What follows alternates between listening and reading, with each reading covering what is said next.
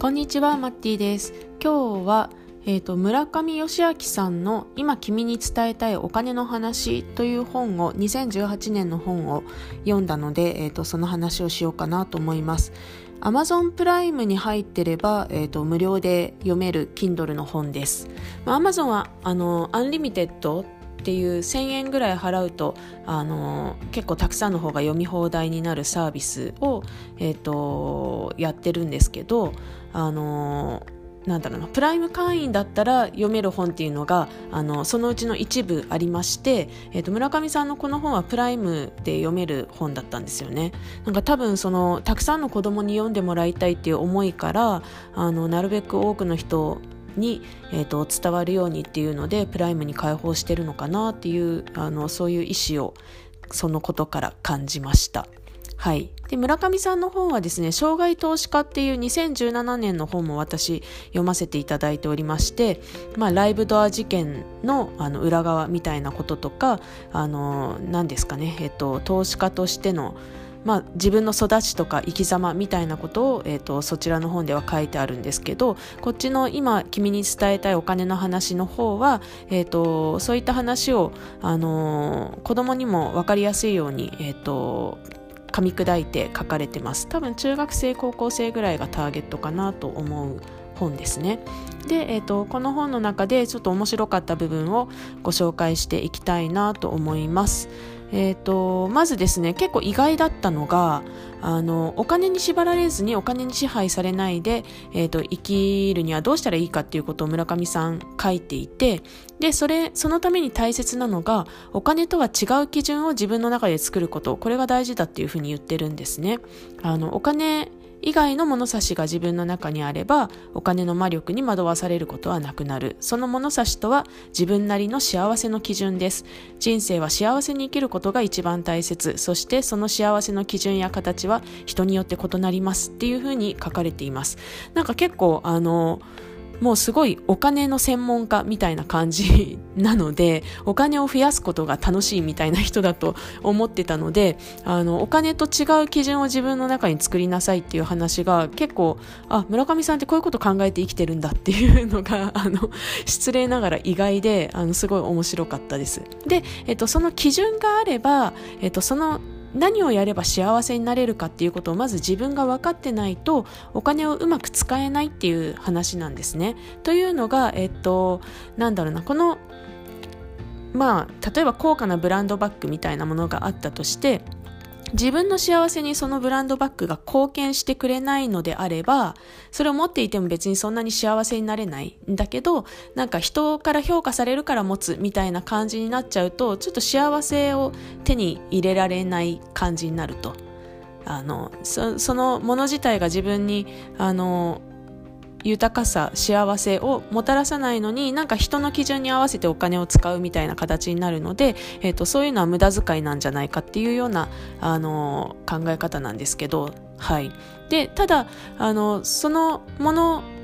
バッグを持つということ自体がその自分にとってすごい幸せにを感じられることであれば、それはあの高い買い物というか無駄遣いではないっていう、まあ、人によって、えーと、それが高いか安いかとか、あの無駄遣いか無駄遣いじゃないかっていうことはその人それぞれの物差しによって、えーと、変わってくるから、えーと、その物差しを持つことでお金に振り回されずに生きていくことができるんだよっていうようなことが書かれてました。はい、これねすごいあのまずいってん面白かったポイントですね。はい、であとはですね、えーとまあ、ミッションっていうのは宝物だよっていう話が あの、あって、えっと、仕事をする上で、まあ、あるいは生きる上でとても大切なのが、えっと、自分自身の人生のミッションを見つけられるかどうかっていうことがあのめちゃくちゃ大切だよと。で、えっと、一生懸命取り組んでるとあのいつの間にか自分の中に使命感のようなものが生まれてきて、でそういうミッションに出会えるとあのすごく幸せに人生生きれるよっていう、楽しく生きれるし働くことが楽しくなるよっていうような、えー、ことが書かれてました。でこれすごい私も共感で、なんかこう何のために生きてるのかみたいなことを見失うと、なんかね人生ってこう味気ないものにちょっとなる感じがするんですよね。でなんか自分がこう自分の得意なこととか能力を生かして誰かの役に立てるとか、あのあるいはえっと、世の中をこういうふうに変えてやろうとか、まあそこまで大きな話じゃなくてもいいんですけど、なんか自分はこういうところで人に貢献できるとか、なんかそういうものを持っていられると、あのそのために、えーと、自分形を変えつつ、えーと、自分は自分のやるべきことをやるみたいな風な、えーと、意思というか、あのミッションを自分の中に持っておけると、まあ、なんというかその人生って山あり谷ありあるんですけど、谷のあんまりこう流れが良くない時が来たとしてもなんか耐えられるんですよね。まあ人は評価してくれないかもしれないけど、自分のミッションはこれだからあの淡々とこれをやっていこうみたいな感じで、あのなんかこう、こう人生の波にあんまりこう振り回されなくなる感じがしていて、まあ、ミッションというのは宝だよっていう話も、まあ、本当にその通りだなっていうふうに思って、すごい面白かったです。はい、あとはですね、なんか勉強は何のためにやるのかみたいな話も書かれていて、まあなんかあの村上さん自身もあの高校生とかの頃にはなんでこれ覚えなきゃいけないのみたいな風に思っていて、学校の勉強って役に立つのみたいなことを思ったりしてたらしいんですけど、まあ今大人になってから振り返ると、まあそのこんなにいろんなことを幅広く学べる機会っていうのは子どものうちにしかないし、まあそういう経験を通して自分の好きなものとか、あのー、そういうのを見つけていくっていうのが、えーと、大事なんだよっていうようなお話で、えーと、学校の勉強もあの取り組んだ方がいいよみたいなこと書かれてましたね。で、学校の勉強に関してはジム・ロジャースさんが、えーと、にねんまえぐらいに書かれた本を最近読んで、えーと、それにもね書かれてましたね。子どもたちに対してあの学校の勉強は、まあ、別にそのなんていうか社会に出てから役に立つとかそういうことじゃないんだけど、その自分のスタート地点、えーと、可能性を、えーと、広げるものだから、あの学校の勉強はちゃんとやっといた方がいいよっていうふうに、えーと、子どもたちには伝えているっていう話を書かれていて、まあ、その意見にも、まあ、納得というか、まあ、確かにねっていうふうに思いました。まあ、私自身が東大という学校に行って、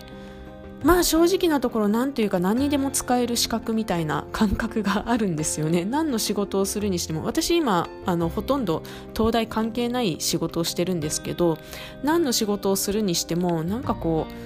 うあの人から下駄履かせてもらってるというか、あのまあ一時期本当に中学高校の頃に勉強しただけなんですけど、それだけのことで下駄をすごい履かせてもらってるなっていう感覚がありまして、まああの多分そういう意味合いなんだろうなと思うんですけど、あの勉強をすることで、えっとなんだろうな、選択肢が広がるっていうのはあの多分まあこれからの世界でも、うん、そういうところはあるんじゃないかなっていうふうには思います。やっぱり知識をあのいっぱい持っている、いろんなことを知っていて、その中から選べるっていうことは結構あの大事なのかなというふうには思います。ただまあだからといって勉強できないとダメなのかというと、まあそんなことはないよねっていうふうにも同時に思ってるんですけど、まあ、それはそれでやりようはいくらでもあるし、あの選択肢の広げようはいくらでもあるし、まあ、今後ますますそういう社会になっていくだろうなみたいなことも感じてはいるので、まあ、別にそのジム・ロジャースさんとか村上さんの考え方が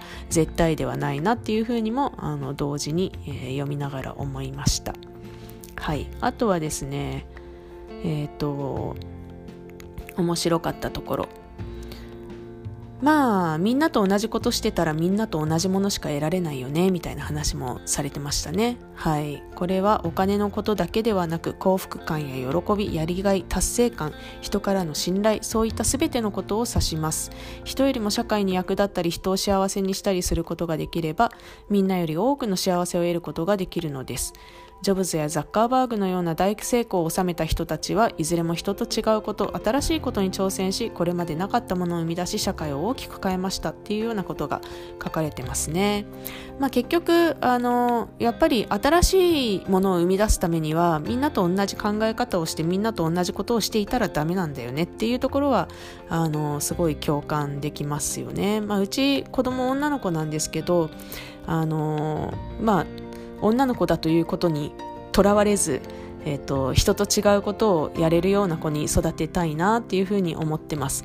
まあおそらくモテなくはなるんですけどね、日本の社会の中だと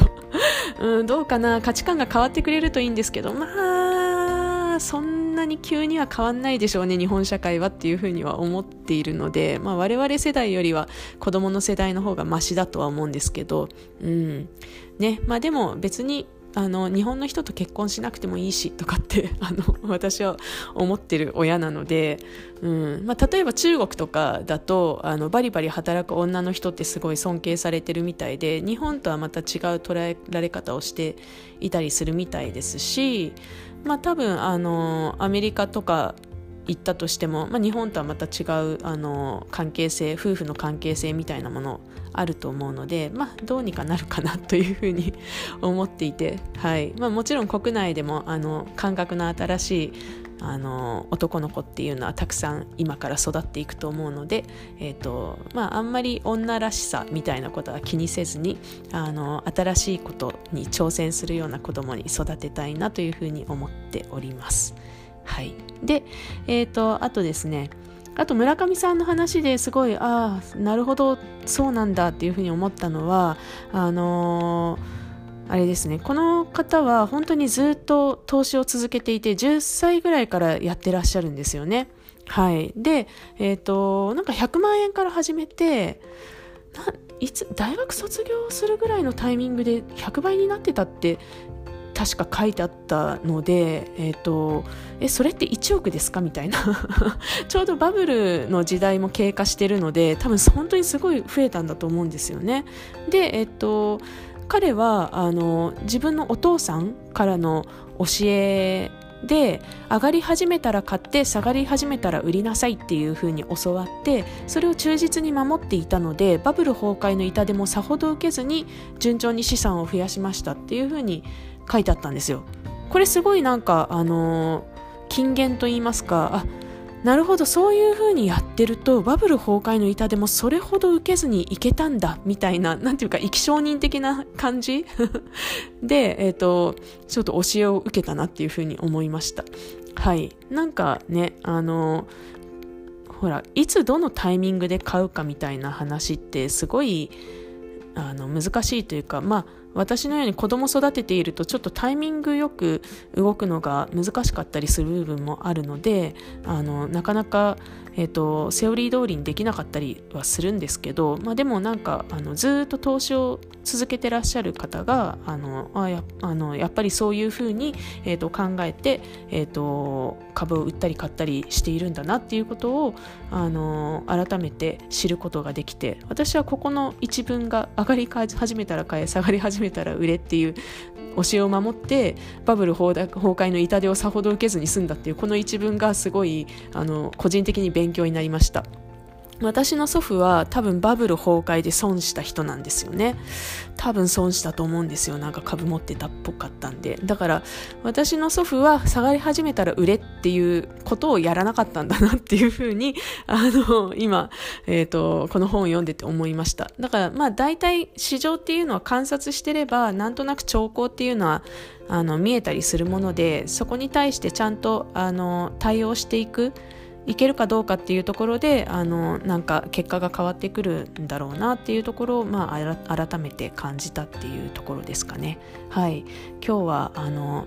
今君に伝えたいお金の話っていう村上ファンドの村上義明さんの、えー、書かれた子ども向けの本を読んだので、えーと、ちょっとそちらのご紹介をしてみました。まあ、ちょっとね私が面白いと思ったところをあの紹介するだけっていう感じであのお役に立つか分かんないんですけど、はいはい、聞いてくださってありがとうございます。じゃあ、えっと、またあの発信続けていきたいと思いますのでよかったら聞いてください。